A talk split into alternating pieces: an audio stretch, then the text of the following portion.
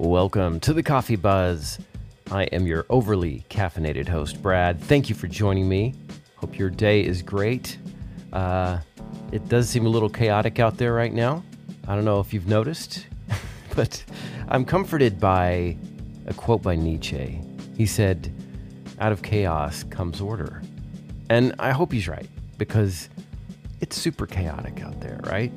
Uh, I recently started asking, you know, with inflation so high, why is the dollar just soaring in comparison to the other, you know, currencies in the world? And at first, it didn't make any sense. The US is now $300 trillion in debt. We've added almost 5 trillion in the last 2 years alone. And just I mean, it's hard for me to even fathom that number, to think about even what 1 trillion of anything would look like, but just to kind of put it in comparison, 5 trillion is more money. It's more than the cost of all the war all the wars combined. Not that war is a good thing, but imagine how expensive they are. I mean, we have injected into the system more money than all the all the wars the cost would have been for everything. It's just mind blowing. And if you look at the value of the dollar, you know, since it was on the gold standard back in like what 1913 or so, if you looked at that, you know, uh, at a graph, it has gone down like 99% since that time. And and part of the reason that the dollar is soaring is that the Federal Reserve has raised rates faster over the last, what is it? Uh, you know, it's just this year, so like maybe 10 months in. They've raised it faster than any other point in history. The other reason is that the dollar is what I call the best of the worst. You know, if you look at all of the other currencies out there and all the other countries, even though things are, uh, you know, bad from a debt standpoint and uh, the value of our dollar, it's still better than most other countries out there. And looking at the the dollar historical chart, you can look it up. It's called the DXY for for anybody that doesn't know. But if you look at the peaks of like when it tops out, it's always accompanied by a crisis you know, if you look at dot com bubble, boom, the uh, DXY was up to a to a record high, and then the housing crash, boom, up again, record high. Right now we're sitting at a 20 year high. Um, and investors, domestic and abroad, they want to hold dollars when the market crashes. I heard somebody uh, bragging the other day about how the dollar is beating the British pound more than ever before. And I just didn't have the heart to tell them that that's that's a bad sign. but uh, I, you know, and I, I shouldn't even say bad sign. It's um, what it is is a sign that we are in the early stages of our next crash. And this is one of the reasons I just I can't shut up about Bitcoin. And I'm I'm sorry, but I feel like I need to share this information. I've been researching it for about a year now. Uh, if I had to guess, I'd say I'd put in close to 100 hours at this point.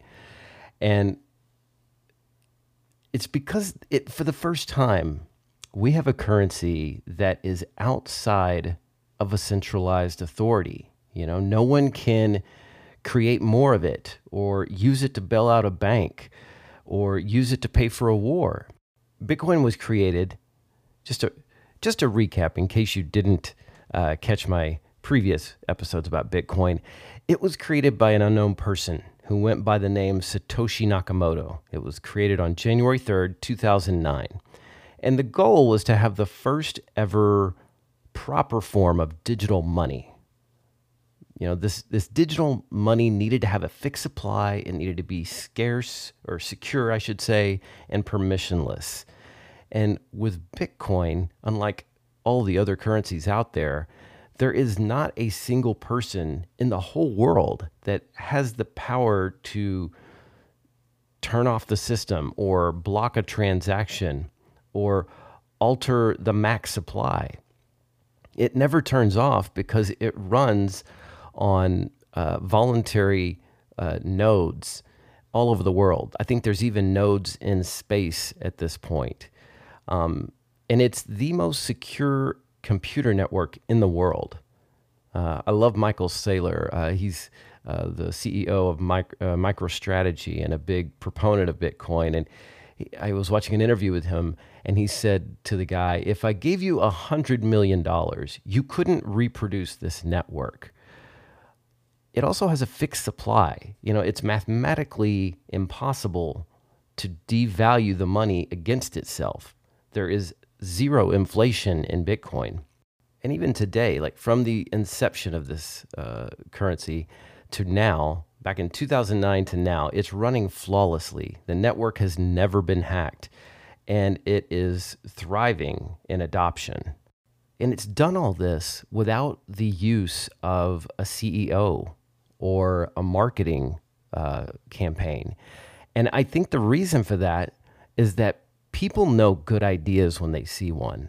I mean, we all know that the world revolves around money, right? Money and economic incentives just drive the world, you know, to evolve. And and right now, the entire world is being plagued by money that is being devalued, you know, assets, stocks that are being inflated, and people are losing faith in the current system. I think Turkey is up to like 90% inflation right now. It's it's insane. Bitcoin is the solution to the problem. And very fast people are starting to take notice of that. It is the fastest adopted technology in the world. Faster than automobiles, faster than phones, uh, faster than the internet, even. And the reality is, governments can't stop printing money. It's impossible. They once you start, it seems like once a central government or a central bank starts to print money to solve problems, there's no getting out of it.